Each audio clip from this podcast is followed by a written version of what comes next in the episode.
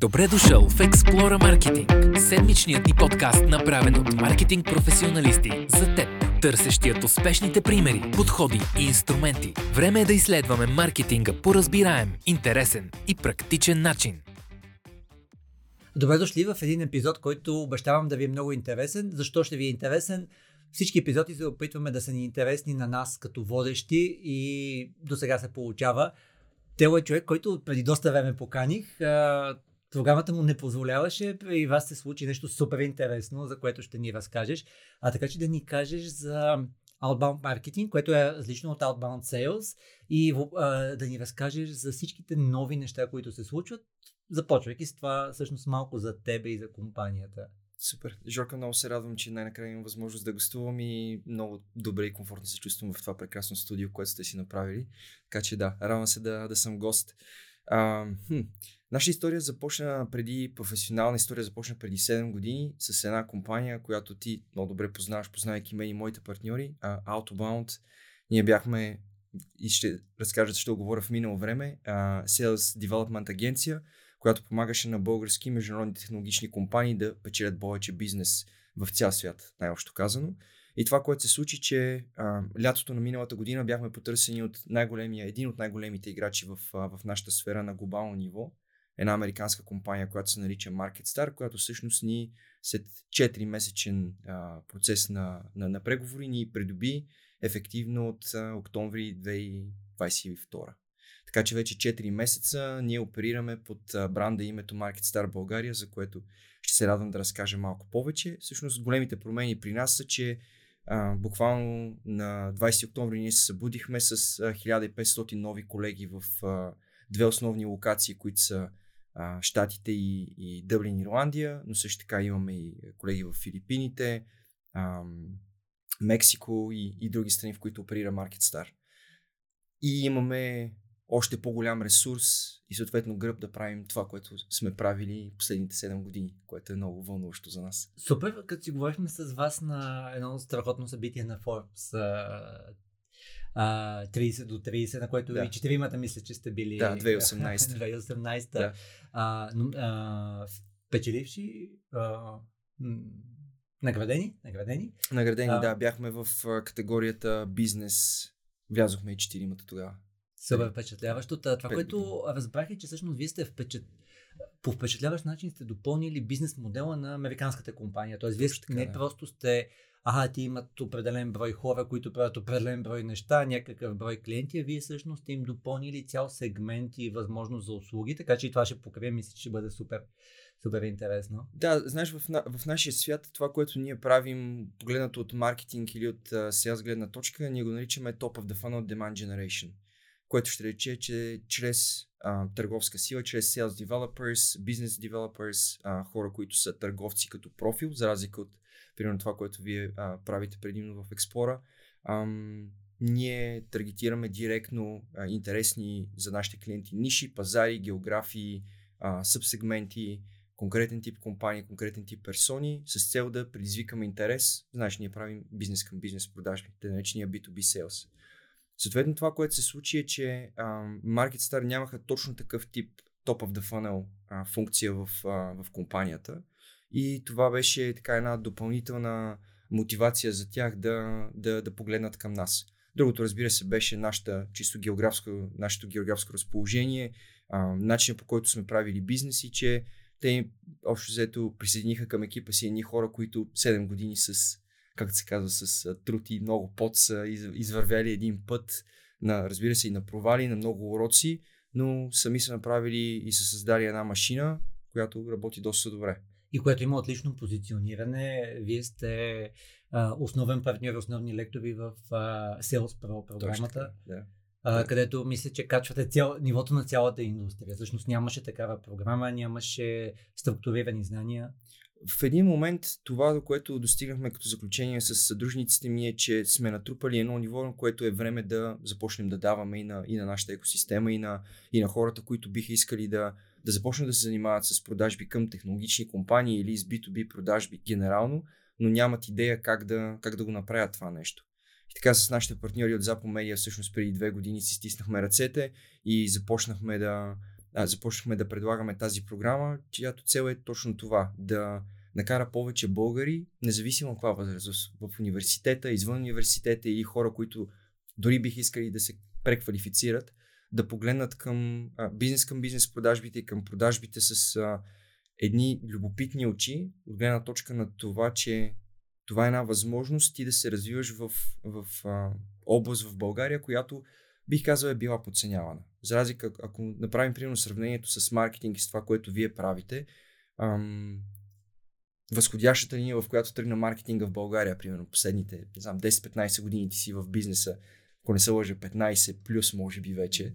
Благодаря. А, Всъщност 25 плюс. Така ли? Окей, okay, да. да. Ви с този модулики, а, нали, образ а, се, се обърках малко, но, но да, а, маркетинга доста, доста се разви. И имаш все повече хора, които така през годините, чрез различните академии, инициативи, дори които вие правите, ам, имат желание и също така имат сравнително лесен достъп на база нали, на, на възможностите, които човек може да тръгне да се развива в, в маркетинг областта. Докато продажбите някакси се едно леко изостана. Когато говорим пък за, за бизнес към бизнес продажби, още повече, бизнес B2B продажби в технологичния свят, там нещата, нали, последните 7 години, може да прозвучи нескромно, но мисля, че ние положихме една добра основа за младите хора в България да знаят, че това е една изключително интересна кариерна възможност, която може да ти даде изключително много. Разбира се, от финансовата част, но също така знания, възможността да работиш с национални, регионални и световни брандове и, и да продаваш за тях, което е страхотно. И супер мотивиращо. Да. откъде искаш да захванем нещата? Да кажем, да почнем от основите, може би, след да. това ще почнем да надграждаме и ще кажем кое а, реално погледно сте видяли, че правите наистина добре, защото аз също имам това усещане, че вие го правите на регионално и явно и на световно ниво, на отлично ниво, носители сте на добри практики. Ще ни кажеш кои са новите неща, тези, които са ви полезни, защото вие сте агенция. Тоест, да. за много от хората ще бъде полезно пък какви са тези международни добри практики, които вие сте видяли. Но да почнем с основата, основата. А, какво е outbound sales, защо е различно от outbound маркетинг и ам, нали, как се дава услугата реално? Да. А, страхотен въпрос. През годините съм го получавал доста често и е имало, ако щеш ми вярвай, разминаване в начина по който хората гледат на sales и маркетинга, outbound sales и outbound маркетинг не само в България, където сравнително нов термин, който се, мисля, че вече колко станаха пак отново 6-7 години, но и на, на световно ниво. В Западна Европа, в Штатите, когато съм ходил на конференции, доста често хората или ги а, или за хората, под хората визирам професионалисти в нашите сфери, селса и маркетинга, или са взаимозаменяеми, или просто спрямо ам, компанията, която те представляват и начина по който е изграден селс отдел, маркетинг отдел, те използват, че правят, казват, че правят outbound sales или outbound маркетинг. Ам, за мен, когато съм разговарял с клиенти и съм представил каква е разликата, все пак да обясня какво правим, е било много просто.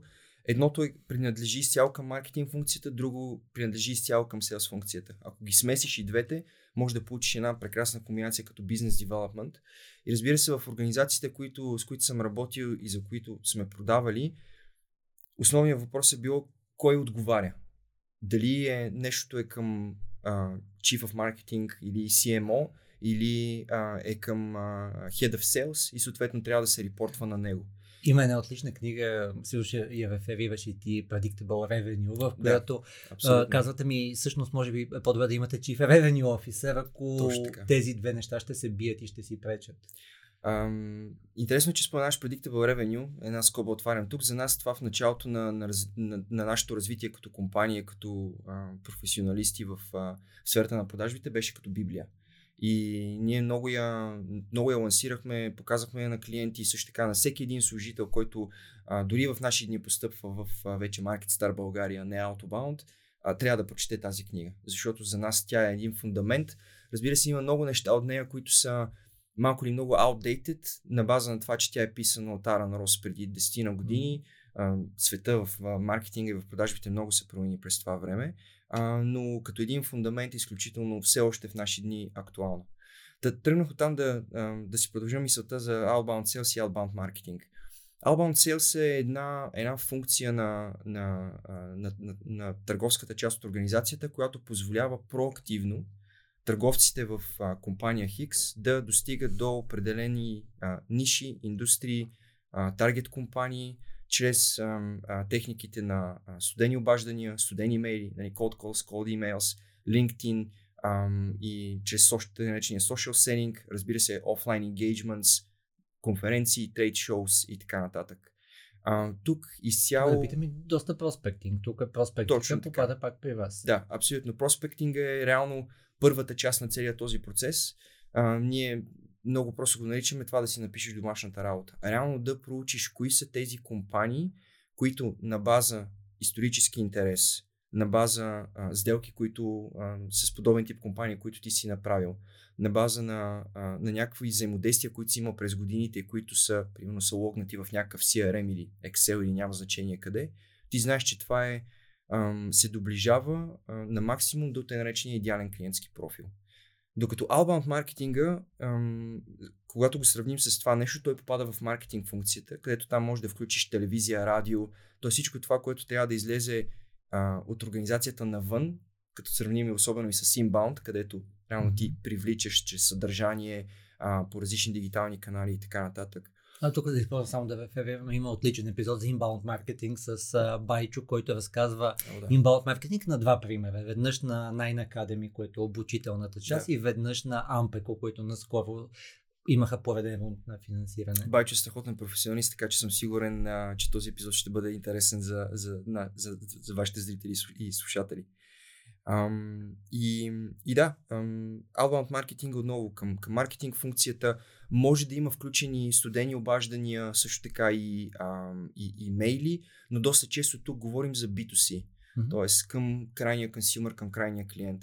Докато и outbound sales one many, може точно би. така, да. А докато outbound sales е ам, предимно го използваме в B2B контекст, когато имаш различни компании, от това дали ще подавам на компания като Explorer, или това дали ще продавам на компания, например, като не знам, MarketStar или Co или някои mm-hmm. от големите имена, които са тъй наречения Enterprise сегмент, където разбира се вече а, подхода и приема и начина по който полагаме основата преди да се свържем с а, въпросния акаунт е, е, трябва да бъде изключително премерен.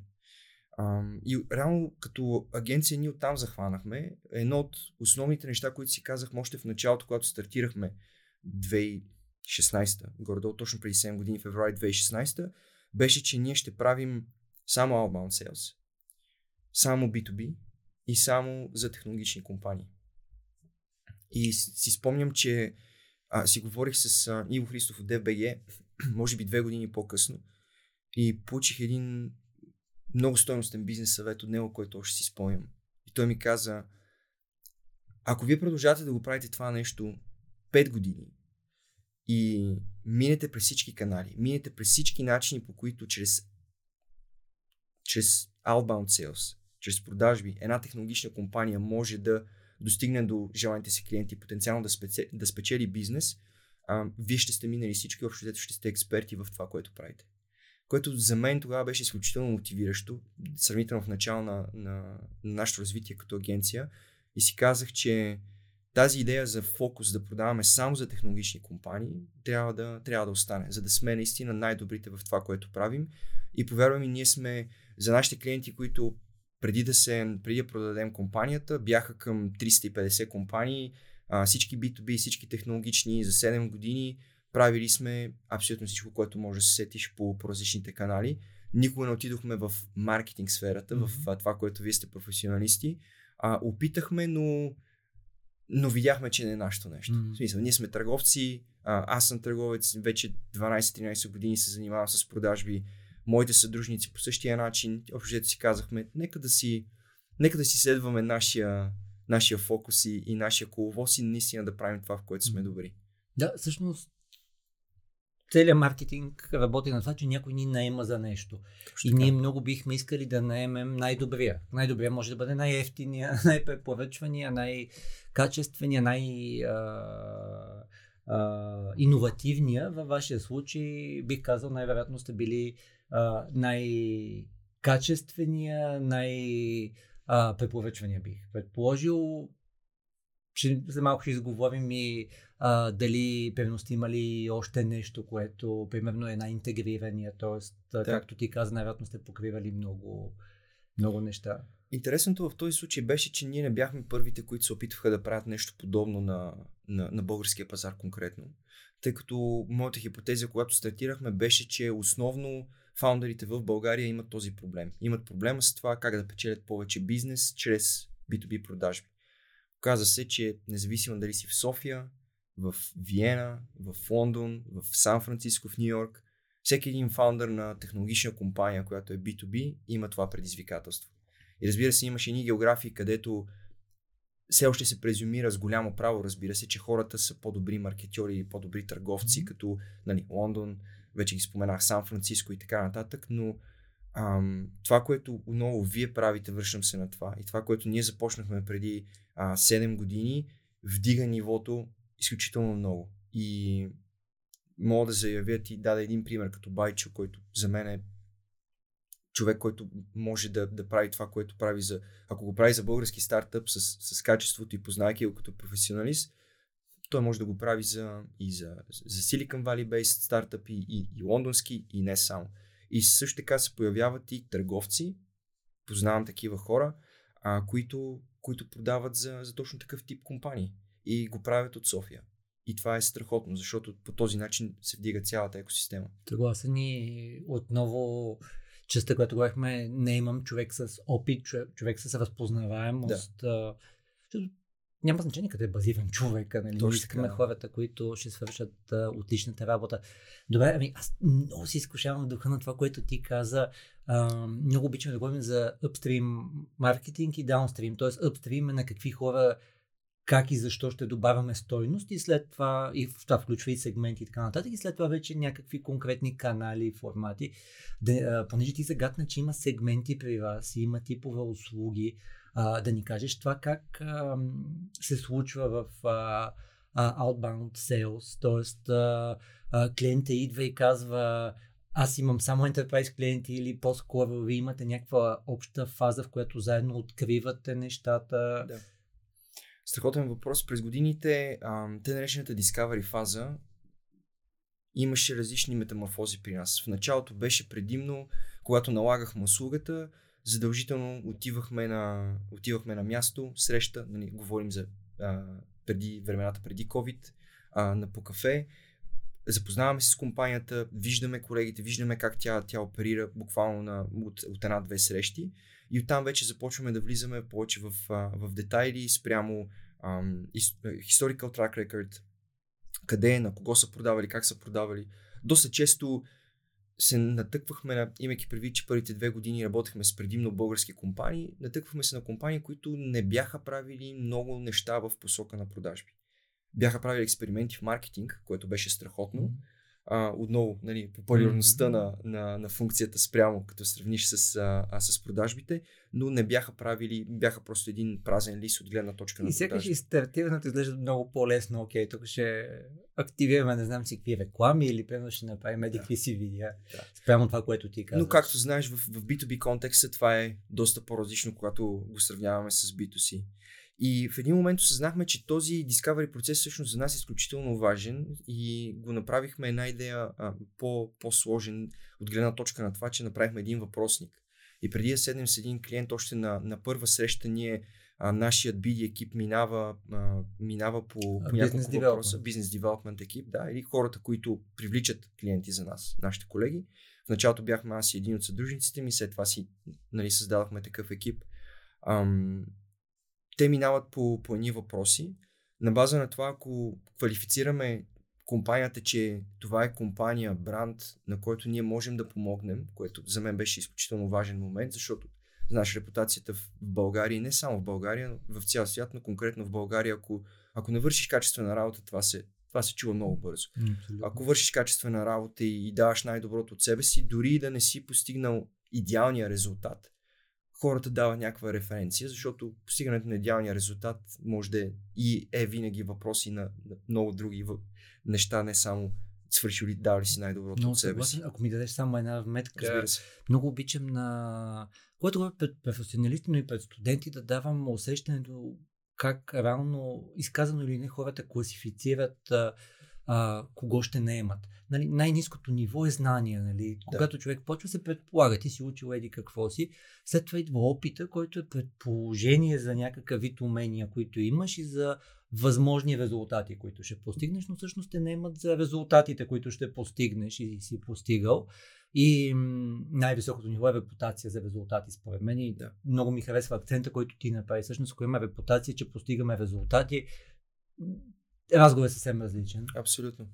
Абсолютно е така и в, в внемането на хора това също сме го виждали и то е било изключително променливо.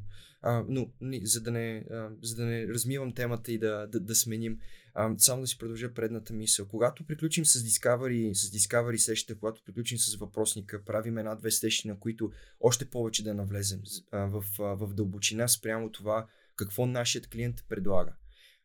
И оттам след това имаме един... А... Преди да минеш на тази фаза, да поне нашия опит показва, сигурно и ваши, че нерядко всъщност фирмата не е изяснила всичко, какво предлага, Абсолютно. на кого го предлага. Абсолютно. Това е така.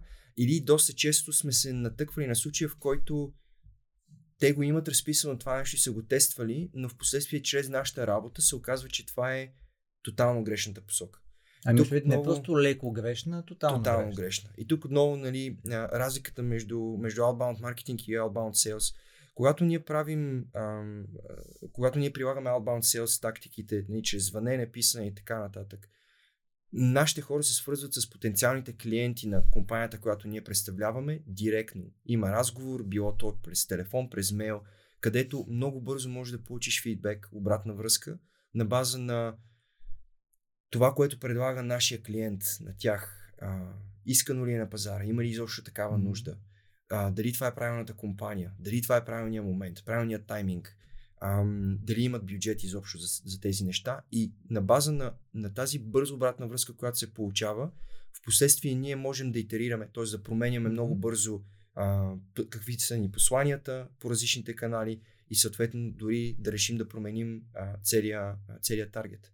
Това, както е в Predictable Revenue, всъщност да. отиди, опитай да продадеш и това имаше реални данни, иначе Точно. всичко друго е предположение. Точно Мисля, така. че е супер. Тестването, а... тестването на хипотези. А, един пример, за който се сещам, продахме за, за български стартъп в, а, в Штатите. Те си мислеха, че техният таргет е бизнес към бизнес. След два месеца активна работа, в която нямахме никакви резултати, те мислеха, че проблема е при нас, което е нещо, което аз искам да те питам за, да, за вашите клиенти. Аз имам отличен пример. Да, а, защото при нас това се е случвало доста често и за хора, които не са запознати а, с как функционира тази област. Най-нормалното нещо, аз не, изобщо не обвинявам никого, най-нормалното нещо, което те могат да си помислят е два месеца по-късно ние нямаме никакви резултати, вие не си правите нещата както трябва. Съответно, ние седнахме, анализирахме, тъй като бяхме имали редица такива случаи. Седнахме, анализирахме и това, до което стигнахме като заключение, че бизнес към бизнес изобщо не е техния сегмент. Съответно, ние ги насочихме в тотално друга посока, която беше те нареченото B2G или mm-hmm. uh, Business to Governments uh, към правителствени структури, общини и така нататък. И за следващите месеци срещите започнаха да валят и всъщност се оказа, че техния сегмент и това, което те трябва да, да правят и да работят е точно в тази посока. Светно благодарение на, на, на нас и на нашата работа, на, на работата на, на една от моите колеги, която е страхотен професионалист в, в това, което прави. Като търговец, а, те намериха Product Market Fit. Като допреди това имаха тотално различни хипотези и идеи къде трябва да отиват. Абсолютно. Аз на няколко конференции съм го казвал, но обичам и да го представям и, и в нашата академия и на други места. Много е важно да знаем кое е хипотеза и какво знаем, какво знаем, че знаем и какво знаем, че не знаем. И е най-лошо е да не знаеш какво не знаеш, да. но когато знаеш какво не знаеш, става много по-лесно. Тоест, имам ли Product Market Fit или не? Имаш отправна точка. Имам ли тракшен или не? Това пак е нещо, което ние много вярваме. Тоест, ако осмислиш коя е следващата стъпка, тук съвсем скоро ще участват и хора от някои от акселераторите, от някои от фондовете, ам, там думичката тракшен е ключова. Тоест, това е на български е тяга, което е малко странно, да. но това е, както го описал след години в това е маркетинг, това е нещо, което ти показва, че си в правилната посока, ти се движиш и следващата стъпка е много ясна и логична. И мисля, че ти даде един отличен пример за това. Тоест, ако знаем, че не знаем нещо, ние трябва да го тестваме до момента, в който го валидираме. В, едно, в едното обучението, които правя, направих един workshop, който нарекох Sales for Founders или продажби за основатели. Независимо Поздравление, че на какъв тип компании. Вие и особено ти сте от хората, които давате обратно на общността. Много, много ти благодаря. А, и един от слайдовете ми всъщност е за Traction. И за това, че доста често хората, които стартират, се провалят, защото те са създали нещо, от което никой няма нужда. Или те са създали нещо, от което, тъй като не знаят как да маркетират и да продават, ам, имат прекалено малко интерес. Съответно, когато дойдат едни такива хора, които ти споменат, че ще поканиш от, от фондове, инвеститори, бизнес ангели, няма значение, ам, те просто казват, ами това трябва да не събере още малко скорост. Преди, преди отново да дойдете при нас. Ам, къде на късмет, къде на, на, на оцелването на правилната ниша и на правилния проблем, когато ние стартирахме преди 7 години, ние продължихме да съществуваме изобщо и да сме успешни като компания, защото нашия основен инвеститор бяха нашите клиенти. Съответно, чрез плащанията, които ние получавахме от нашите клиенти, за да изпълняваме услугата, която обещахме, че ще изпълним, ние можехме да продължим да съществуваме. И за редица от тези хора беше много интересно, когато аз отивах и им казах, че за нас това е маратон. Ние не сме просто някакви приятели, които са се събрали и след а, 6 месеца, една година нали, ще затворим кипенци и ще започнем да правим нещо друго. Ние наистина сме сериозни за добавената стойност, която искаме да създадем и да предадем на, на българските технологични компании а, към онзи момент.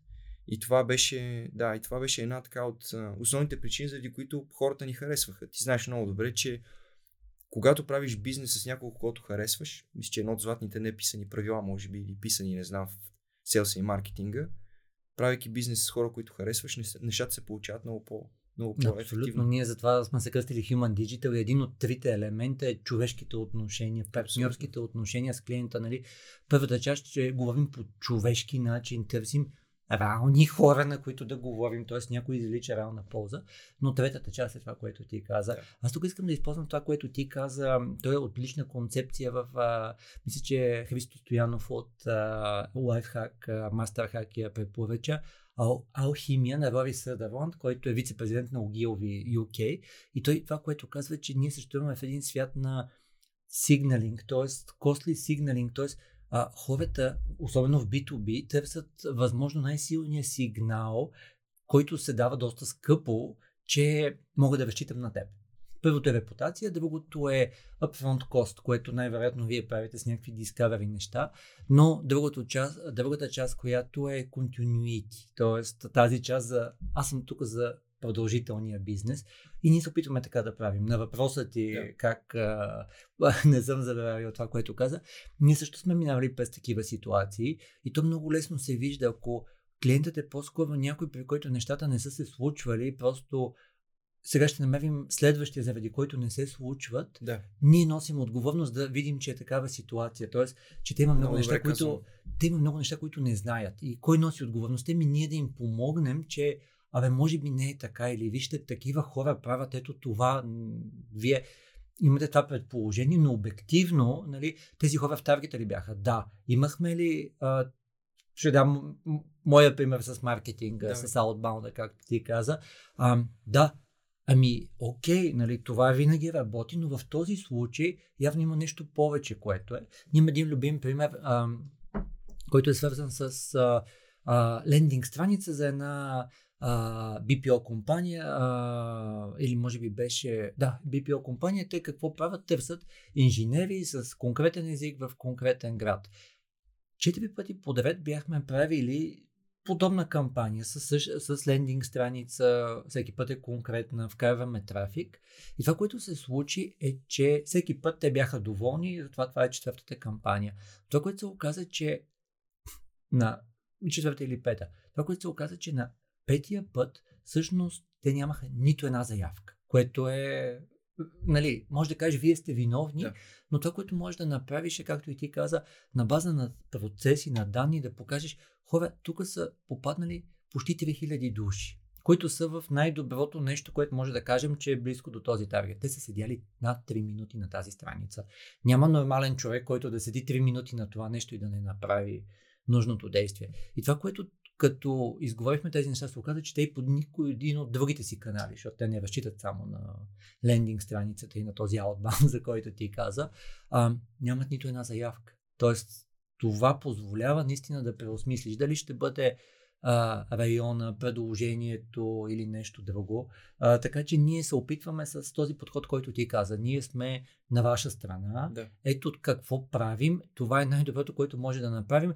Може ли са ни 50 долара да тестваме тази аудитория, защото ако и те не реагират, а те преди това са били заинтересовани към еди кой си ваш продукт или към нещо на ваш конкурент и ако те не реагират, трябва да върнем още стъпки назад.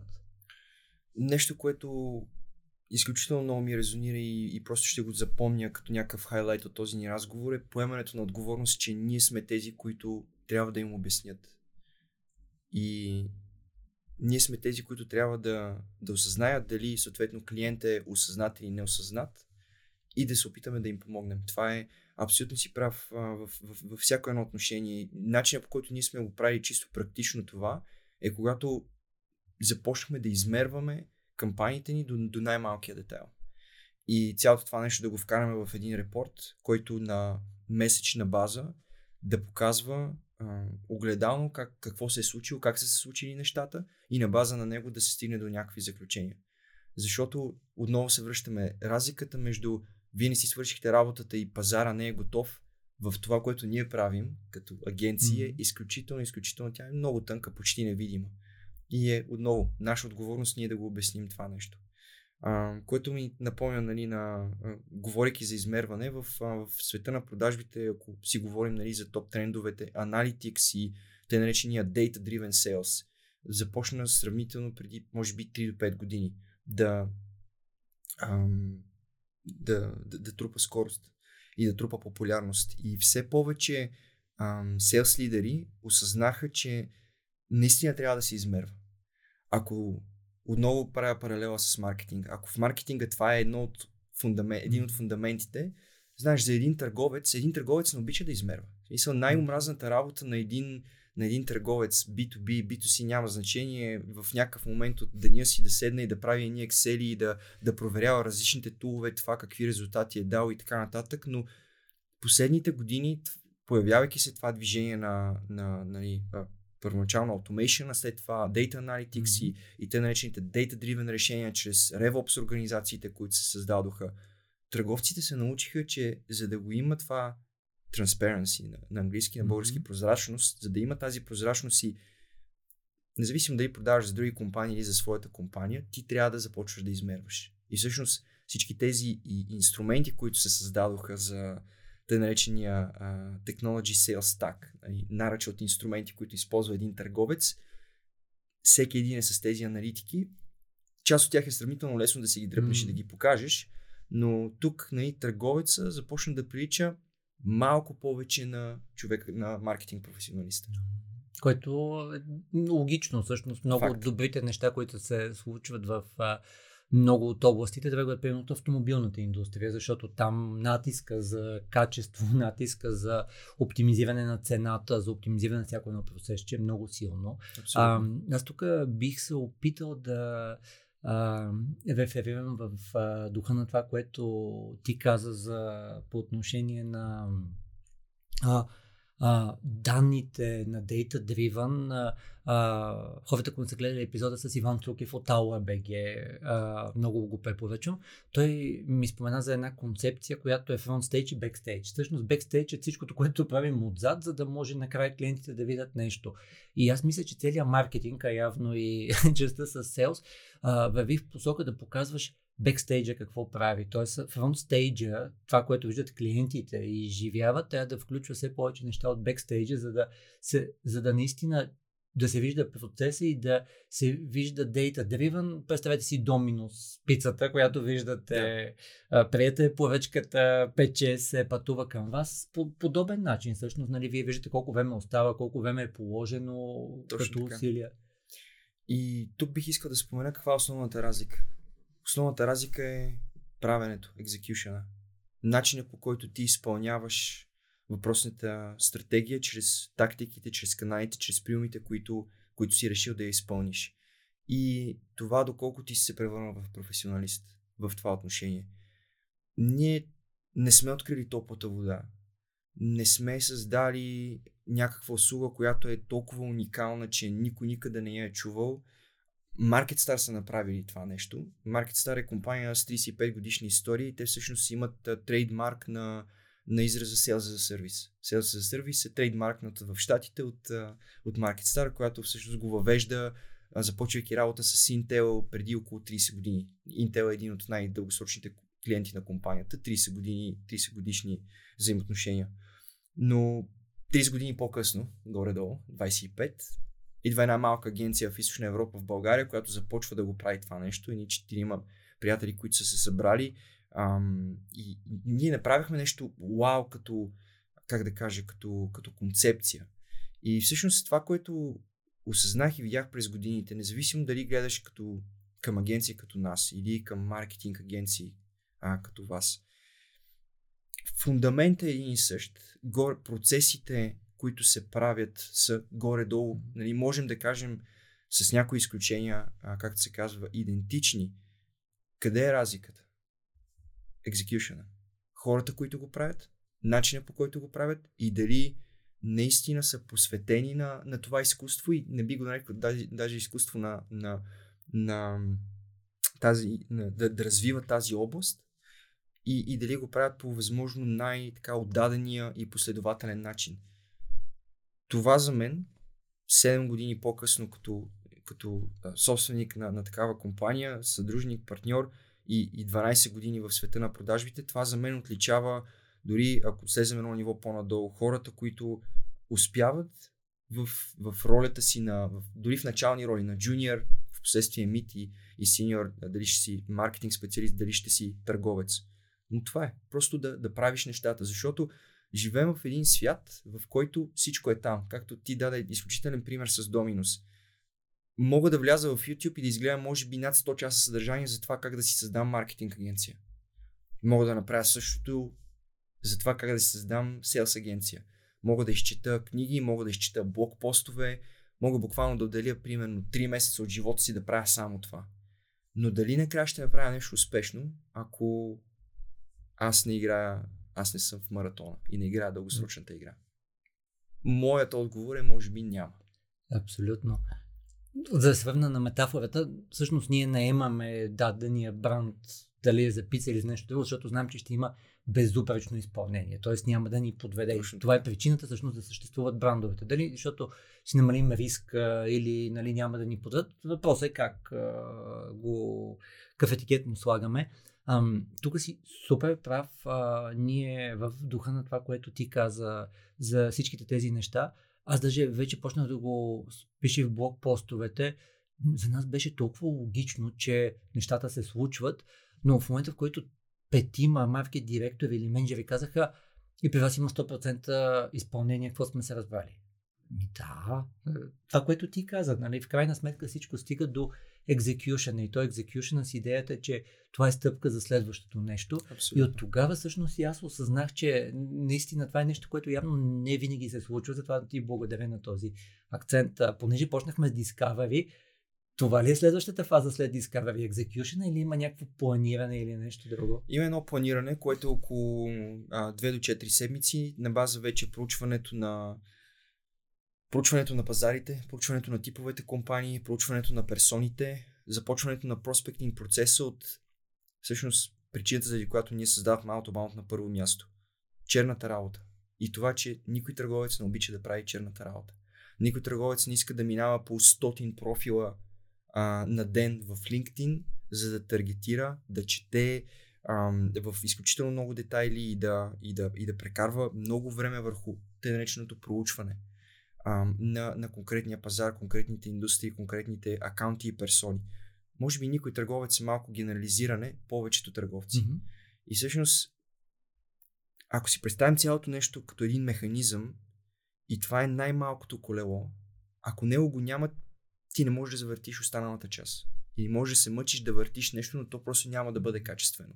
Всеки път едно почваш на ново и Точно зависи така. от супер много неща. Сега, кое да направя да, този, да работя с това opportunity, за Да. малко ще кажеш как класифицирате нещата, което е на 90% или на 60%, или да се върна в нулата и да почна да търся от 100 профила, кои са подходящи. А, така че имаме планиране 2-4 седмици. 2-4 седмици, започването на, на проспектния процеса, ам, започването на направянето на листи с а, потенциални лидове, като тук държа да отбележа, че тъй като в, в маркетинг и в, а, и в търговския контекст лид може да означава много неща, ам, както се оказа с годините и сме имали не един-два случая, в които трябва да обяснявам отново какво сме имали предвид, което нали, трябва да го правиш, да, обясни, да обясниш какво си имал предвид, значи не си го обяснил на, както трябва на първо място. Лид при нас е контакт, който влиза в идеалния клиентски профил, което ние сме установили на база срещи с клиента ни на, и сме взели ам, исторически данни, като сделки, които са затваряли, ам, интерес, който те са получавали чрез маркетинг канали, ам, клиенти, с които са работили, общо взето всичко, което може да ни отведе до коя потенциално хипотезирайки е правилната персона, която би взела решение за закупуването на конкретния продукт или услуга. И тук нали, говорим за отново за B2B продажби, където доста често в вземането на решение имаш един неформален комитет, понякога и формален в по-големите организации, където имаш между 3 и 5 роли и на всяка една от тези 3-5 роли ти трябва да знаеш как да, как да говориш. А, с, и съответно, за да знаеш как да говориш, първо трябва да ги знаеш, че те са decision makerите и второ да си ги проучил по възможно най-адекватния начин. И оттам след като приключим с това нещо, правим един лист. Този лист го рефрешваме всеки месец. Какво имам предвид? Рефрешваме, добавяме нови, нови лидове, нови контакти, нови персони в него. Което го обсъждате с клиента. Обсъждаме го с клиента, точно така. Това го обсъждаме с клиента на, на месечна база, защото в някакъв момент, както примерът, който ти дадох, 2-3 месеца по-късно можем да, да видим, че това изобщо не са хората, това изобщо не са типовете компании и индустриите. Съответно итерираме. Това е хубавото в, а, в Outbound Sales. Едно от предимствата бих казал е, че заради факта, поради факта, че ти получаваш много директна обратна връзка, можеш много бързо да промениш, ако видиш, че нещо не работи. Буквално от вчера за днес, окей, теглим чертата, 2 месеца, 3 месеца работа, виждаме, че това не работи, влизаме с нова хипотеза. Или на база на, на разговорите, които сме направили, ние сме взели едни неща, които могат да ни отведат към правилната посока. Но това не е този сегмент. И оттам потенциално итерираме. Когато сме готови с а, тези листове, ние започваме да се свързваме проактивно, т.е. нашите а, BDR, Business Development Representatives или SDR, както е в, а, в, нашия, а, в нашата сфера Sales Development Representatives. Започваме да се свързваме проактивно с, а, с въпросните персони, като имайки предвид, че отново продаваме B2B за различни брандове, комплексни сделки, където sales цикъла доста често може да стигне до 18 месеца. Никога не продаваш по мейл. Винаги презюмираш, че ти продаваш за, както обичам да се шегувам, а, световно неизвестен бранд, който никой никога не го е чувал. Мгм. Съответно ти трябва да създадеш правилното впечатление. Както, както казал след годин на две ключови грешки в маркетинга и тук бих казал, че пак има, както ти реферира връзка. Едното е да приемем, че клиентите, купувачите са изцяло рационални. Тук ще го покрием след малко Да. в тази част, особено за B2B е много интересно. Но другото е, че имат цялата информация, всичко, което ние знаем, те го знаят и това мисля, че е една огромна, огромна грешка. Факт. Абсолютно е така. И отново се връщам на, на този пример. А, 2023 година ти можеш да изкараш MBA без да си напуснеш къщата. В смисъл. Има, има книги за това нещо, има а, отворени курсове за това нещо. Може да направиш един MBA в, в маркетинг, в селс, в... И ще има много неща, които липсват от реално да го направиш това нещо, но буквално за, за, за безплатно ти имаш достъп до информация, която примерно преди 20, само 20 години са имали една определена група от хора. Да, да си продължа мисълта с това нещо. Ам, започваме да, да таргетираме по а, въпросите преслони по различни канали. Нещо, което установих с годините. Много е важно как ти продаваш, какви са каналите, какви са техниките, дали ползваш с маркетинг функцията. Още по-важно е как отсечната страна купува. Доста често ние не знаем как отсечната страна купува или би искала да купува. Тоест ти трябва итерации, за да разбереш. Точно така. И също така ти трябват различни канали. Доста често има колеги, които се свенят от това да звънят. Или не искат да пишат мейли. Или не само, че не са активни в LinkedIn, те нямат LinkedIn профили, което за мен е престъпление в, в наши дни да, да се занимаваш с продажби, с маркетинг и особено B2B и, и да, да нямаш LinkedIn профил. Това не мога да си го представя, но има такива. Би казал развит LinkedIn профил. Да, да. Фундамента да го имаш изобщо, следващата стъпка на нали, надграждането е да, ам, да го развиеш. И, и за това още от самото начало ние си казахме, че ще бъдем uh, omni-channel, както е термина и в, uh, и в маркетинга, multi-channel, различни канали с, uh, в, различен момент от, от uh, sales кампанията. При нас е една кампания между 4 и 6 седмици. В тези 4 и 6 седмици ние имаме а, между 5 и 10 touchpoints, които са с въпросните контакти през различните канали. Мейл, LinkedIn, телефон, роти, ротиране, докато нямаме интерес. Нали, в продажбите ам, най-добрият отговор след, а, след да, разбира се, втория най-добър отговор е не. Защо? Защото когато получи едно не, това ти позволява да се фокусираш върху следващия таргет, върху следващата цел, върху може би по-правилната цел. Така че, ам, нали, като хора, които получават не изключително много през, през живота си, ам, ти трябва да, да знаеш къде също ще го получиш това. Mm-hmm. Тоест, кой ще бъде начина, защото ако дори да получиш не, независимо дали през телефон, мейл, LinkedIn или потенциално на среща, което започнахме също да правим, нали, продажбите офлайн, face-to-face на срещи, представяйки наши клиенти, това засилва общо твоята ефективност, помага ти да си по-ефективен.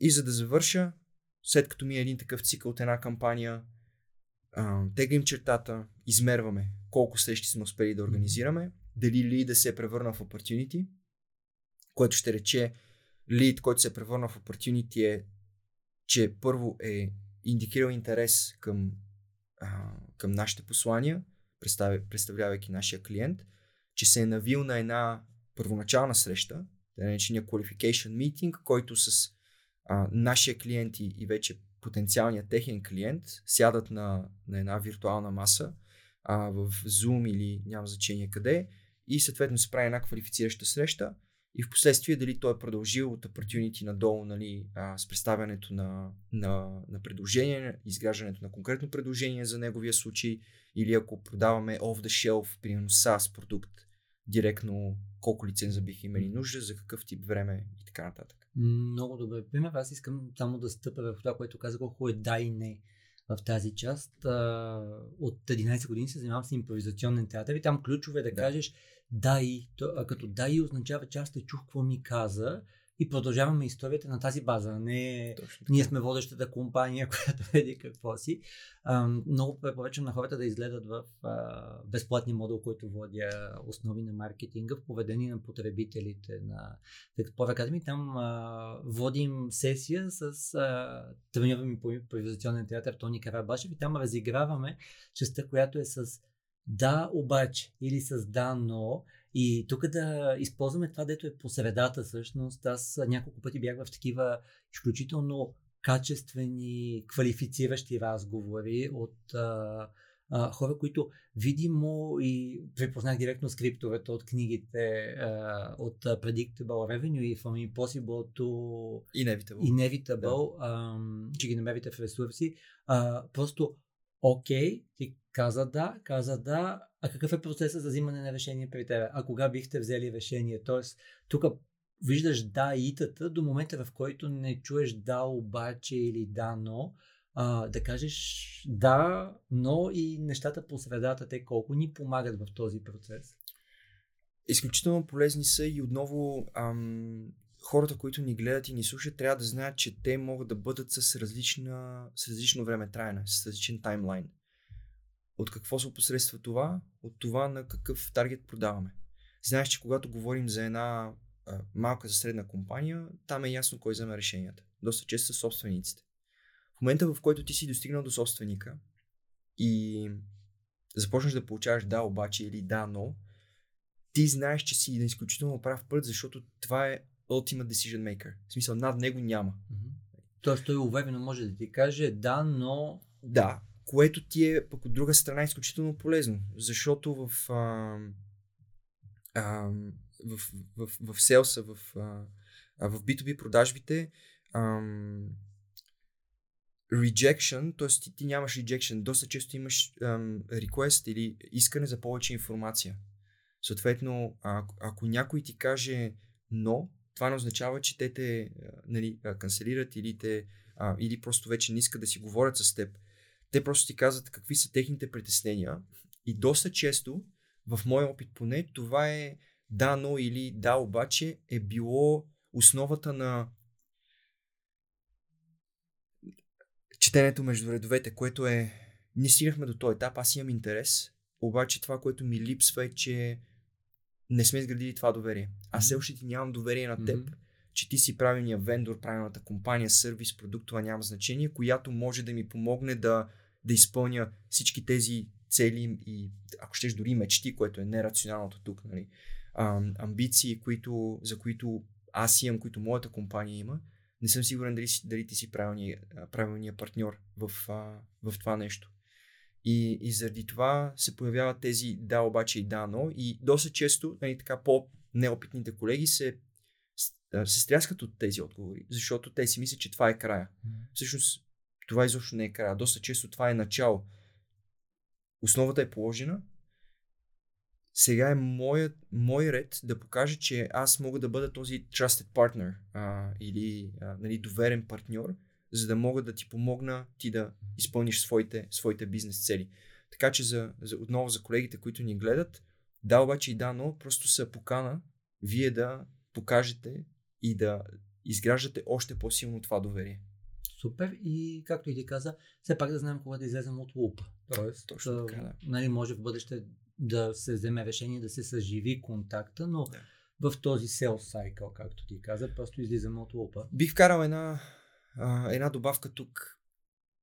Хората трябва да бъдат внимателни за наречените window shoppers. Аз съм сигурен, че ти си срещал доста такива където... Да кажем на хората кой е Windows Shopper, да. защото те го изживяват всеки ден. А, вчера водих лекция на мои студенти в Нов Български университет и темата беше, понеже беше за онлайн търговия, и темата беше колко от вас са ходили в а, магазин за електроника или за нещо друго, или за парфюми, да помиришете, пипнете съответното нещо и след това го поръчвате онлайн с идеята, че Точно имате отстъпка или нещо друго. Да. Доста често в, пък в нашия в B2B света компанията или вече има избран партньор, или просто трябва да или има избран партньор със сигурност, или този избран партньор трябва да го сравни с поне още 2-3, или наистина на пазара да си намери, да пазарува, да, да намери а, нов, а, нов вендор, нов сервис провайдер и така нататък и съответно има, има реален интерес. Windows Shoppers са този тип компании, които по-скоро попадат в, в първите два примера, където или вече имат партньори, или просто искат този партньор да го сравнят, за да потенциално да стискат малко повече mm-hmm. от него или да, нали, как се нарича, to squeeze, да, да, да, да свалят цената или да имат някакъв леверидж. Тук не мога да... да не се включа с да. един пример, пак реферирайки двете области, мисля, че е полезно за хората, защото се виждате ни същи подходи а, концепциите на Google за микромоментите, имаме нужда, инстинктивно я задоволяваме, ползвайки устройство и те живеят в клъстери. А, при автомобилите, и аз го потвърждавам на база на нашите клиенти, при автомобилите последния клъстер, и сме говорили и с нашите клиенти, те казват, че е така, има а, последния е Am I getting a deal? т.е.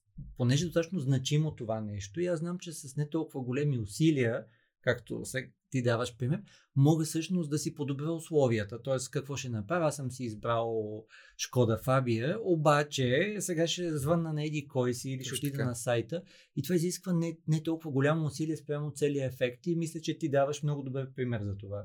В, в B2B света ам, за съжаление на, на нас като професионалисти, като търговци, които оперират в него, един Windows Shopper ти буквално можеш да изгубиш месеци. И, и съм, а, аз съм го правил също. А, под месеци визирам между 3 и 6 месеца с такъв тип профил компания, която е Windows Shopper, без, без да осъзнаваш, че имаш работа с, с такава компания. И, и вече с опита започваш да. А, пър, първо започваш да имаш някакъв усет, разбира се, но, но за да не. Тъй като усета ни понякога може да ни заблуди, най-ефективното нещо, което може да направим, има един до три въпроса, които са квалифициращи, а, които можеш да зададеш, за да, ам, за да се убедиш дали това е един Windows Shopper. И за мен лично, нещо практично, което мога да споделя, което работи, е дигал съм телефона, когато съм имал предположение, че се занимавам с такава компания. Дигал съм телефона директно с, а, вече с а, decision maker, който обикновено е бил а, C-level в компанията или собственик или правилният човек за взимане на, на бюджетно и на, на, на решение за имплементация. И съм казвал, виж, ам, оценявам до къде стигнахме. Ам, знам, че сме в един момент, в който вие се чудите. От тук насетне, за мен е много важно да, да разбера дали вие имате някакъв сериозен интерес. Защото знам, че моето време е ценно. Знам със сигурност, че твоето време е ценно. И аз от тук насетне не бих искал да ти губя времето, нито да губя своето. Ако ти имаш сериозен интерес, аз ще съм повече щастлив да продължим разговора, но ако не е сега момента, бих предпочел да спрем до тук, с риск, че последните 3 месеца, а, нали, благодаря ти за тях, но реално ние не отиваме никъде. Mm. Съответно, нека да спрем до тук, ако, ако сега не е момента. Това е. И просто оставям да видя какво другата, mm-hmm. другата страна ще каже. И доста често съм, при тези, които са сериозни, наистина се чуят е било, не, не, съжалявам, че съм оставил такова впечатление, наистина имам интерес да, да продължим разговора, просто ми липсват някакви неща. А, и тук отново се връщаме на trust building, изграждането на доверие. Добре, как мога да ти помогна аз, защото това е моята работа, ти да достигнеш до това решение по възможно най-качествения и най-бързия начин а, и да не си сам в това нещо. Докато тези, които са нали, Windows Shoppers, просто са там за да ни сравнят или а, да, да вземат някаква информация от нас, те в този момент така се не, дават една стъпка назад, mm-hmm. което вече на теб ти става ясно, че окей, спирам да приоритизирам тази сделка спрямо, примерно, други, които имам в пайплайна. Абсолютно. Да зачекнем и малко темата с емоциите в B2B продажбите. Има ли емоции? За мен това твоето е такъв пример. Тоест, аз бях откровен към теб. Да. Ето виж, аз положих много усилия, на мен ми пука, но ако не е важно за теб, и мисля, че тази, този елемент на реципрочност, на човечност задейства. Когато навлизах в света на B2B продажите преди 10 на години, смятах, че всичко в този сегмент е рационално. Защо? Защото говорим за 6-7 цифрени нагоре сделки в евро, което е много, това са много пари. И говорим за един изключително дълъг процес на взимане на решения, заради това, че това са огромни бюджети, които дадена компания решава да ти даде или да не ти даде. И си мислех, че това е рационален процес, в който ние трябва да сме изключително коректни, точни в това, което предлагаме. Нали, features versus benefits, повече features, а, нали, ползи, а, какво беше, ползи и бенефитс бяха ползите, features бяха характеристики. Характеристики, характеристики да. срещу ползи. Да. Повече характеристики, защото от сешната страна моята презумция беше, че това преценява. Ползите идват в последствие. Една от големите сделки, които сключих в живота си за, за 6 цифра на сума, беше всъщност взета като финално решение от потенциалния тогава клиент, почти да не кажа изцяло, но на може би 60-70% на база емоция. И за мен това беше промяната, която си казах, mm. окей, това много прилича на бито си, където всички ние всеки ден купуваме някакви неща заради начина по който бихме се почувствали на подсъзнателно или на съзнателно а, ниво за дадения продукт или услуга. И когато видях, че това е приложимо и в бизнес към бизнес света, където ти говориш с много екзекутивс, uh, собственици на компания на много високо ниво, на, от други географии, от други ам, от други култури. И отново емоцията беше водеща. И аз си казах, вау. И емоцията беше за, за това, което си говорихме с теб, че обратната връзка беше харесвате ми като хора, харесва ми а, вашия подход и мисля, че бихме могли да работим заедно и вече там се уточниха, разбира се, и а, основните параметри, които, които ние трябваше да, да доставим. Но, но това беше преломен момент за мен и оттам, и оттам насетне а това го виждам и последните 7 години като партньор в Autobound и, и в момента и в, в голяма корпорация, каквато е ам, MarketStar. Има го, нали, features versus benefits, отново ползи срещу характеристики, това го има, но, но емоцията, това да седнеш на масата и да, да изградиш репорт, да, да, да изградиш образа на, на доверения партньор, това е играене на... Това не, не е играене с рациото. Точно Много напротив. съм съгласен. Тук само да видя дали сме оставили тук. А, а, влиянието на Чалдини би трябвало да е тук, освен ако някой от екипа не е взел да я чете. Всъщност тези 6 принципа, които са, те са дълбоко вградени в нас, независимо дали сме в B2B или в B2C или Да. B2B2C среда. Мисля, че много естествено стъпихме в тази част, която мисля, че вече много повече хора почнаха да извличат стойност от просто ако говорим само за outbound sales. Ам, искаш ли да ам, ни разкажеш, преди да ни кажеш ресурси и трендове, да ни кажеш какво разбрахте, че правите отлично на база на MarketStar и всъщност за какво те ви наемат в момента, доколкото разбирам за цялата група. Тоест, вие го правите толкова добре, че вие го правите за всички. Точно така, да. Реално ние вече сме MarketStar, MarketStar България. Процесът на интеграция продължава, разбира се, но а, започнахме да оперираме с, с това име и ние продължаваме да правим това, което правихме в Autobound, което е тенечният Top of the Funnel Demand Gen, за което споменах в, в началото на разговора ни. Ам, това, което MarketStar са видели през годините, тъй като те работят с изключително утвърдени имена, Big Tech, а, Fortune 10 и Fortune М. 100 на, на, на технологичните гиганти, които ние ползваме на всекидневна база, всички от нас. Ам, тези клиенти имат по-различен тип нужди. Но когато при MarketStar дойде една компания, като например Asana в по-ранните и дни, ам, или някой, да кажем, така, добре финансиран стартъп в от долината или от а, източното крайбрежие, те имат нуждата чрез outbound sales да достигнат до по-голямо конкретизиране на product market fit. MarketStar не се прави това нещо. Тоест, когато те имат такова запитване, те казват, окей, съжаляваме, но не можем да ви помогнем тук, тъй като ние вече влизаме на един по следващ етап на, на, а, на sales процеса, на, на търговския процес. Сега в момента този първи етап го обираме ние. В смисъл, всички тези запитвания идват при нас, което автоматично разширява цялото портфолио на, на, цялата, на, на компанията, а, чрез ти спомена и Sales Pro, чрез а, академията ни, чрез а, пазара и, и, и това, че все още сме в началните етапи на, на създаването на, на, на B2B а, търговци в, в България. Ние имаме така доброто позициониране да, да обираме по-голяма част от тези хора и съответно да им предлагаме една уникална възможност те да работят с световни брандове. И е изключително голямо удоволствие, когато го правиш това нещо от София, по начина по който ние смятаме за правилен, а ние повярваме и през годините сме се учили и сме взимали най- най-добри практики от, разбира се, Западна Европа, но меката на това, което правим е Штатите и продължава да е Штатите. Супер, супер впечатляващо. А, пак като си говорих с вас на събитието на Forbes а, 30 до 30, а, All Stars мисля, че се казваше М. събитието. А, другото, което беше, че всъщност не е чак толкова лесно в момента. Тоест, ставайки част от голямото нещо, имате вече нови процеси, имате Точно така. нови задачи, нови отговорности, да ни открехнеш вратата на тази част, която може, разбира се. Да, а, фу, това е изключително дълбок въпрос от гледна точка на факта, че през много промени преминаваме в момента. А, част от тези промени са свързани с а, сертифицирането по ISO и а, SOC, който е Security стандарт в Штатите. А, това са процеси, които отнемат 24 месеца и общо взе- 18 до 24 месеца.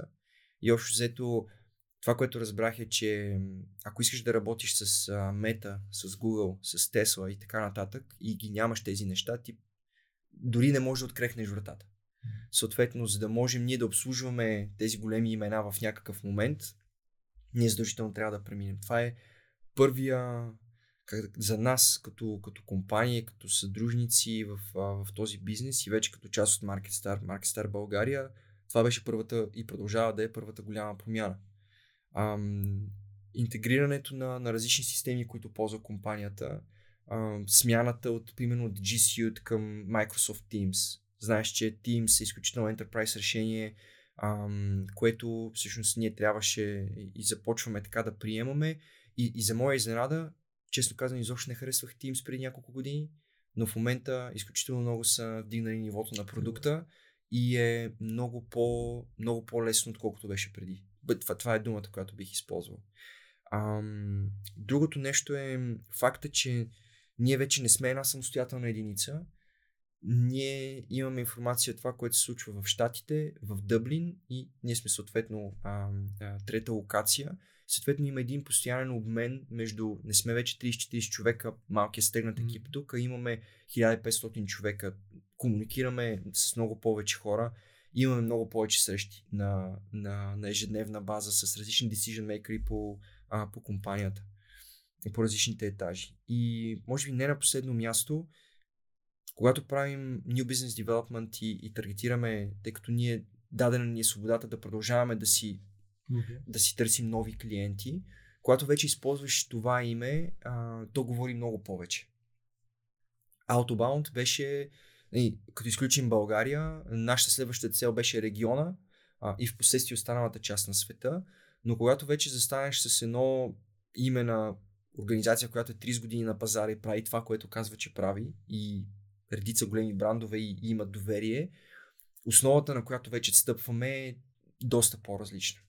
Съответно, това пък ни дава една мотивация, нали, че можем да, да привличаме типове бизнеси, които допреди това, просто като се вижда и че сме малък, независимо, че стегнат, но малък оперейшн в Източна Европа е било, окей, може би това не са правилните хора.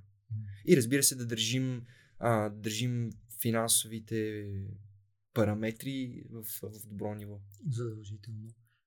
Особено като работиш с американска компания, те мисля, че създават много добра култура с много ясен фокус за това. Да. А, добре, а, да покривим сега темата вече с а, ресурси, трендове, неща, които ти препоръчваш. Аз а, с огромно удоволствие ще направя както анотацията на епизода, така и всичко, което ти препоръчваш, ще мина през него. Ще започна с трендове. Ам... Тук бих искал да те питам какво е твоето мнение и поглед 25 години в индустрията. А, както, както вече стана ясно. Ам...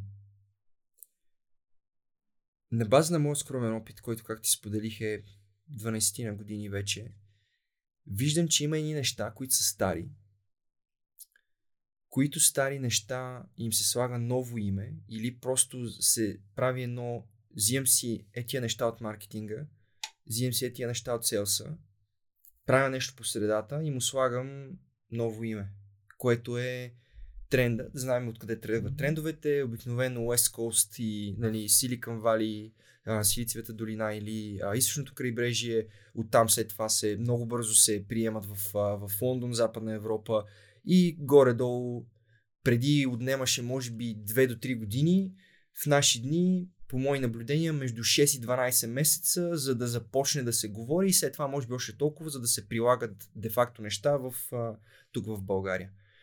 А, съответно, един от, тия, един от тия трендове, които бих споменал е а, нали, RevOps.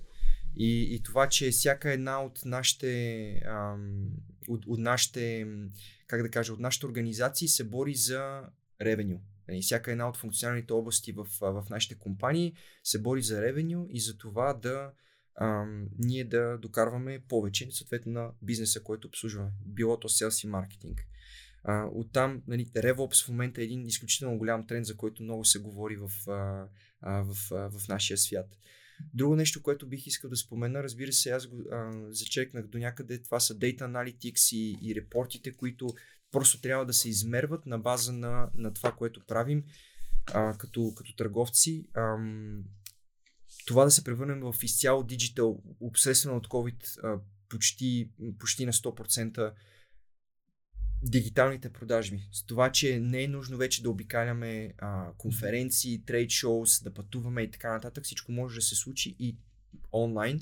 И разбира се, ни трябват една, една, една доза а, по-различни умения. Затова ние да го правим по, по този начин. А, и разбира се, на, на последно място бих сложил тренда за automations, който в, а, много в, за маркетинга това е, бих казал, от доста време нещо, което, а, което е а, част от, от, от, от нормалното а, съществуване на, на функционалността маркетинг, но говоряки за, за продажби за B2B продажби, ам, използването на всички тези различни а, инструменти, които могат да автоматизират голяма част от, от действията на, на един B2B търговец и съответно да го научат къде той трябва да дава по-голяма, по-голяма тежест, по-голям фокус и по-голяма част от времето си. Това е изключително важно от гледна точка на ефективността ни, това, че ние, всеки един от нас, винаги съм казвал на нашите клиенти, независимо дали си българска сервис компания или си а, стартъп в а, долината, с който работим, ти оперираш на глобалния пазар. Ти се съревноваваш не само с а, всички останали български компании, които са в твой сегмент, ти се съревноваваш с всички компании в цял свят. И трябва да намираш начина по който да си адекватен и да изпъкваш и затова, от друга страна, във времето трябва да знаеш къде да сложиш своя фокус. Затова, ако можем и ние автоматизирайки част от нещата, примерно можем след това да се фокусираме повече в това да квалифицираме повече, и в последствие, разбира се, преговорите и затварянето на самите сделки. Това са така е, едни трендове, които, които бих могъл да, да обобщя. Не на последно място Sales Enablement. Това ние да създаваме, да създаваме съдържание и да създаваме един имидж едно представяне на организацията, което да помогне на маркетинг екипа, на селс екипа, на търговците ни да, да продават по-ефективно и по-качествено. Много съм съгласен, ще ги подкарам в обратен ред. Sales Enablement е нещо, което ние много работим за него, защото хората в момента живеят в този свят на един клик, на една евристика, при която, окей, ако тия са толкова добри, ще го намеря веднага. Ако наистина са толкова добри, те ще могат да ми пратят линк с най-доброто си съдържание за най-добрия, най-доволния клиент в финтех, scale-up, не знам си какво. и това е много важно, тази част на Sales Enablement enablement, както да. ти каза. А, връщам още една стъпка назад. Това, което ти каза за автоматизациите, те са ключови и, и в предния епизод говорихме за това. Реално погледното, нещата върват на там. Тоест, ако ти не използваш автоматизациите по правилния начин, ти рано или късно няма да си конкурентен. Дали говорим за създаване на съдържание или нещо друго, но ти наистина няма да имаш времето да се концентрираш върху тези неща. Ако ви трябва сравнение, представете си, все едно управлявате самолет или космически кораб и а, вместо да виждате всичко, което показва таблото и като натиснете един бутон да се смени цялото окачване, спирате и, и почвате да на всяка гума или там каквото трябва да направите, да промените. Това е безумие, нали? Тоест, вие не добавяте стойност с това. Вие добавяте стойност с измисленето на посоката, с реакцията на важни неща, с това, че сте забавен а, шофьор, спътник, но не и с това, че ам, пренастройвате ръчно някакви неща. Така че тук съм а, супер съгласен с теб. И може и само извинявай. А, топ едно, което забравих да спомена, чат GPT, разбира се.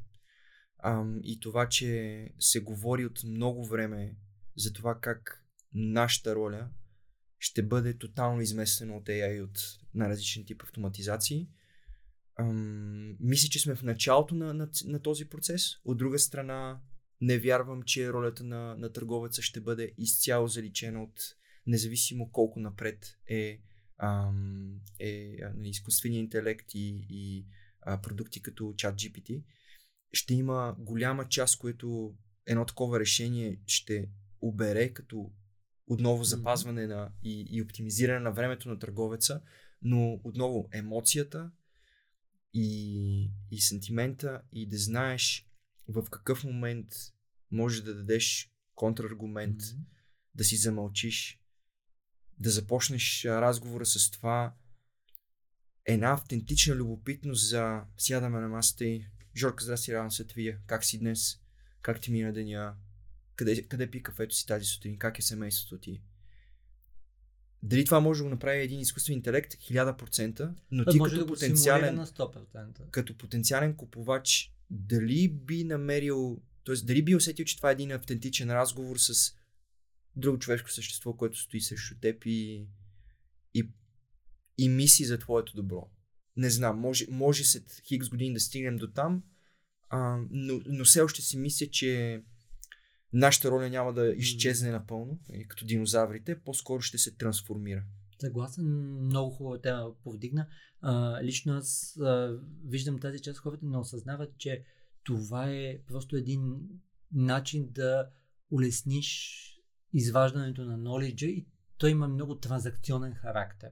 А, докато аз мисля, че селс хората не са просто хора, които правят транзакция и това се случва и да. а, говорихме си в предния епизод, пък си говорихме в частта за съдържание. И всъщност даже част от прогнозите са, че ще порасне търсенето на хората, които правят уникално съдържание, на хора като тебе или като някои от другите хора, които те са име. Тоест, аз не искам да разбера какво ще ми компилира чат GPT с една черна котия, дето не знам. Да. Всъщност искам да чуя Тело какво ще ми каже на база на неговия опит. Да, най-вероятно мога да напиша продават ли емоциите или какви емоции на коя фаза да прилагам и ще ме улесни в това, но мисля, че, както ти каза, човешки аспект, Автентичност. Ще го, автентичността да. ще го има а, ще има винаги. А, ти спомена нещо, което е супер интересно и а, за Revenue Operations и а, а, тази книга, затова извадих, тя е на Филип Котлер от предната криза написана. Okay. И всъщност тя е точно с тези фундаменти, когато реално погледнато, когато има някакви промени, ти трябва да имаш точния фокус. Така че мисля, че това, което ти казваш в момента, нали, този фокус върху управлението на прихода, за който ти отговаряш, така да го наречем, е супер логичен в, в момента. От наша а, гледна точка, ние се стараем да го правим просто като take away, да кажа от тази книга. Много е важно да знаем за кои аудитори работим. А, ние го видяхме и за наши клиенти и пак реферирайки към много добри практики.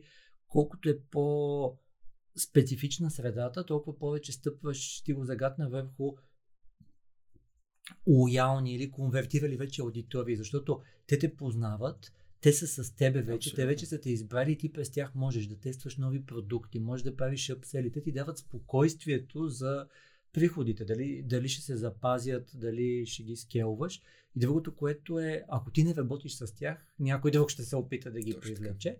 И след това вече нали, идват хора с high intent, където тук много бързо, защото много ми хареса как каза, че вие сте избрали IT компании, тех компаниите имат нужда от бързо скалиране, при тях много по-лесно се получава финансиране, доста по-различна е механиката. Тук много добре е подсказано и ние го изживяваме при предните сътресения, да го наречем. Просто има сектори, които много бързо рязко набират скорост.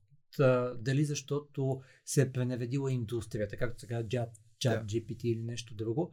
Но това е другото много важно да следим а, индустриите, компаниите, които много рязко ще дадат сигнали. И това пак е тази част на маркетинга, на която ни харесва, че може да захранваме бизнесите, селс хората с сигнали, къде виждаме промяна в дали ще бъде в нуждите, дали ще бъде промяна в поведението. Intent data, те наречената intent data. А, Което беше сигнали, втората точка, така да, че не я покриха. На, на сигнали, които, които могат да ти дадат една ясна представа дали конкретната компания или конкретната индустрия има някакво раздвижване, дали искат да купуват, какво искат да купуват, е изключително интересен проблем. За мен това е ам, проблем за милиард долара. Има компании вече, които работят от години в, в, тази, а, в тази ниша, в тази област. Има няколко такива продуктови компании, които взеха много пари финансиране. Примерно Sense е една от, една от тях, които, които ти продават Intent Data. Все още не сме там от гледна точка на решаването на, на този проблем на, на 100%. Um, но мисля, че сме, мисля, че сме, със сигурност сме започнали пътя и сме близо. Това разбира се са щатски стартъпи предимно. Компанията, която тук ще дадох за пример е кофаундната от uh, две PhD-та от MIT. Uh, съответно сериозни хора с сериозни знания, които uh, имат достъп и до фандинг. И си спомням uh, Six Sense преди 4 години бяха 5 човека и бяха започнали да разработват и да доказват или да отричат хипотези. 4 години по-късно, мисля, че не знам колко стотин милиона вече имат фандинг и огромна компания. Така че определено има, им, има търсене, има желание на, на получаването на така да информация. ресурси? Така, ресурси, а, започвайки от, а, от книги, вече споменахме това време няколко пъти, няма как да не я спомена. А, Джеб Блънт, Селс Gravy. А, изключително, изключително Като интересна... той има книга, има и подкаст. Аз с това съм почнал всъщност, да. с едни 5-минутни такива кратки епизодчета, които наистина имаш много фокусирани знания. Абсолютно. И много изключително ценно. В, а, в LinkedIn има хора, които следя. Джош Браун е един от тях. А, ще изпратя линкове. Кинан е, е следващия а, и Тито Борд. Това са хора, които са те наречените opinion leaders. Съответно, LinkedIn им дава доста exposure, които предават много кратки, точни, ясни послания и най-вече любимото ми неща, които можеш да тестваш. Mm-hmm. Тук много се връщаме на този момент в разговора ни, какво различават тези, които успят, тези, които стигат до някъде и се отказват. Ами, това да продължаваш да тестваш и да правиш най-вече нещата. Ам, от гледна точка на, на, на как да кажа, подкасти и, и YouTube видеа. Аз често казвам, доста сменям различни, различни такива. Не бих препоръчал някакви конкретни mm-hmm. хората, които ни гледат, могат да, могат да намерят. По-скоро бих предизвикал нашите колеги, независимо дали са търговци или са в маркетинг сферата, да изберат подкасти, примерно за история, или подкастите на Джо Роган, или на, на Рик Рол, или на, дори на Кейси Найстат, който за мен е един страхотен креатор, нали, създател на, на съдържание и да видят какво могат да научат от там. Тоест да, да, да, да разширят малко а, а, гледната си точка спрямо източници, които не са точно за, mm-hmm. а, за нашата тема, но пък могат да дадат гледна точка и могат да дадат перспектива. И тогава наистина се раждат много интересни идеи, които дори могат да бъдат и оригинални в, в някакъв момент. И ам, има една компания, която се нарича Winning by Design, която е Sales Consultancy. Ам, те са консултанти, които ам, създават общо цялостни фони, търговски фони за най-различен вид а, средни и големи компании. Ам, те също споделят а, яко или Джако, той е един холандец, който е фаундър на компанията. Те също споделят много интересни ресурси. Супер. Много, много благодаря. Аз бих препоръчал MixerG отново като място, в което един бизнес го разкостват от как е стартирал, като концепция, идея, какъв тип клиенти, защото те винаги еволвират, винаги се променят по един или по друг начин. Супер, много благодаря. Много яки епизод. Да кажеш какво да си вземат хората накрая? Какво да си вземат хората? Първото нещо, а, когато искате да решавате даден проблем, убедете се или направете всичко възможно да разберете дали изобщо има нужда от решаването на този конкретен проблем. Т.е. създавайте стойност, създавайте съдържание, което знаете под някаква форма, че е нужно на пазара и ако не, то сменете фокуса, итерирайте, сменете посоката и започнете отново, не се срамувайте от това нещо и не се притеснявайте. Второто нещо, за което се сещаме е и Жорко, тук ще използвам това, което ти каза. Наша отговорност е да покажем на клиентите ни, на потенциалните ни клиенти или на хората, с които, компаниите, с които работим, че едни неща работят поради конкретни причини и други неща не работят също поради конкретни причини. Ако ние сме дали 100% от себе си, изпълнявайки услугата, която сме обещали, че ще изпълним, няма място за притеснение или за срам, когато клиента ни каже, ти не си свършил работата, ако сме измерили тези неща по най-адекватния начин, можем да му покажем защо резултатите са такива каквито са. Третото, което бих искал да, да споделя е експериментирайте. И в света на продажбите, и в света на маркетинга. Много неща вече са дефинирани. Може да се получите от изключително много различни източници на, на знания в, в интернет, В крайна сметка това, което става важно за вас е да си определите ни три неща, които бихте искали да експериментирате в конкретния месец или в конкретната, а, да кажем, търговска кампания, маркетинг кампания, да ги измерите, да видите дали работят. Ако работят нещата, които работят, да ги правите да работят още повече. Тези, съответно, които не работят, просто да ги, а, да ги изключите от листа си. И не на последно място, завършвайки с а, трендове и с а, източници на знание, Моето мнение е, че трендовете се преповтарят, просто им слагаме различна, различен шаблон и различен етикет.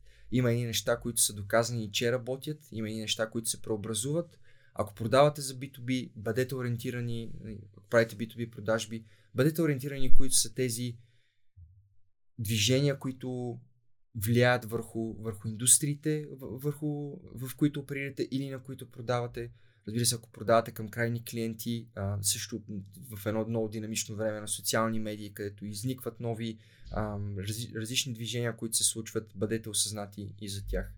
И не на последно място, когато искате да, да станете по-умни в, в това, което правите, четете книги а, и а, YouTube, подкасти.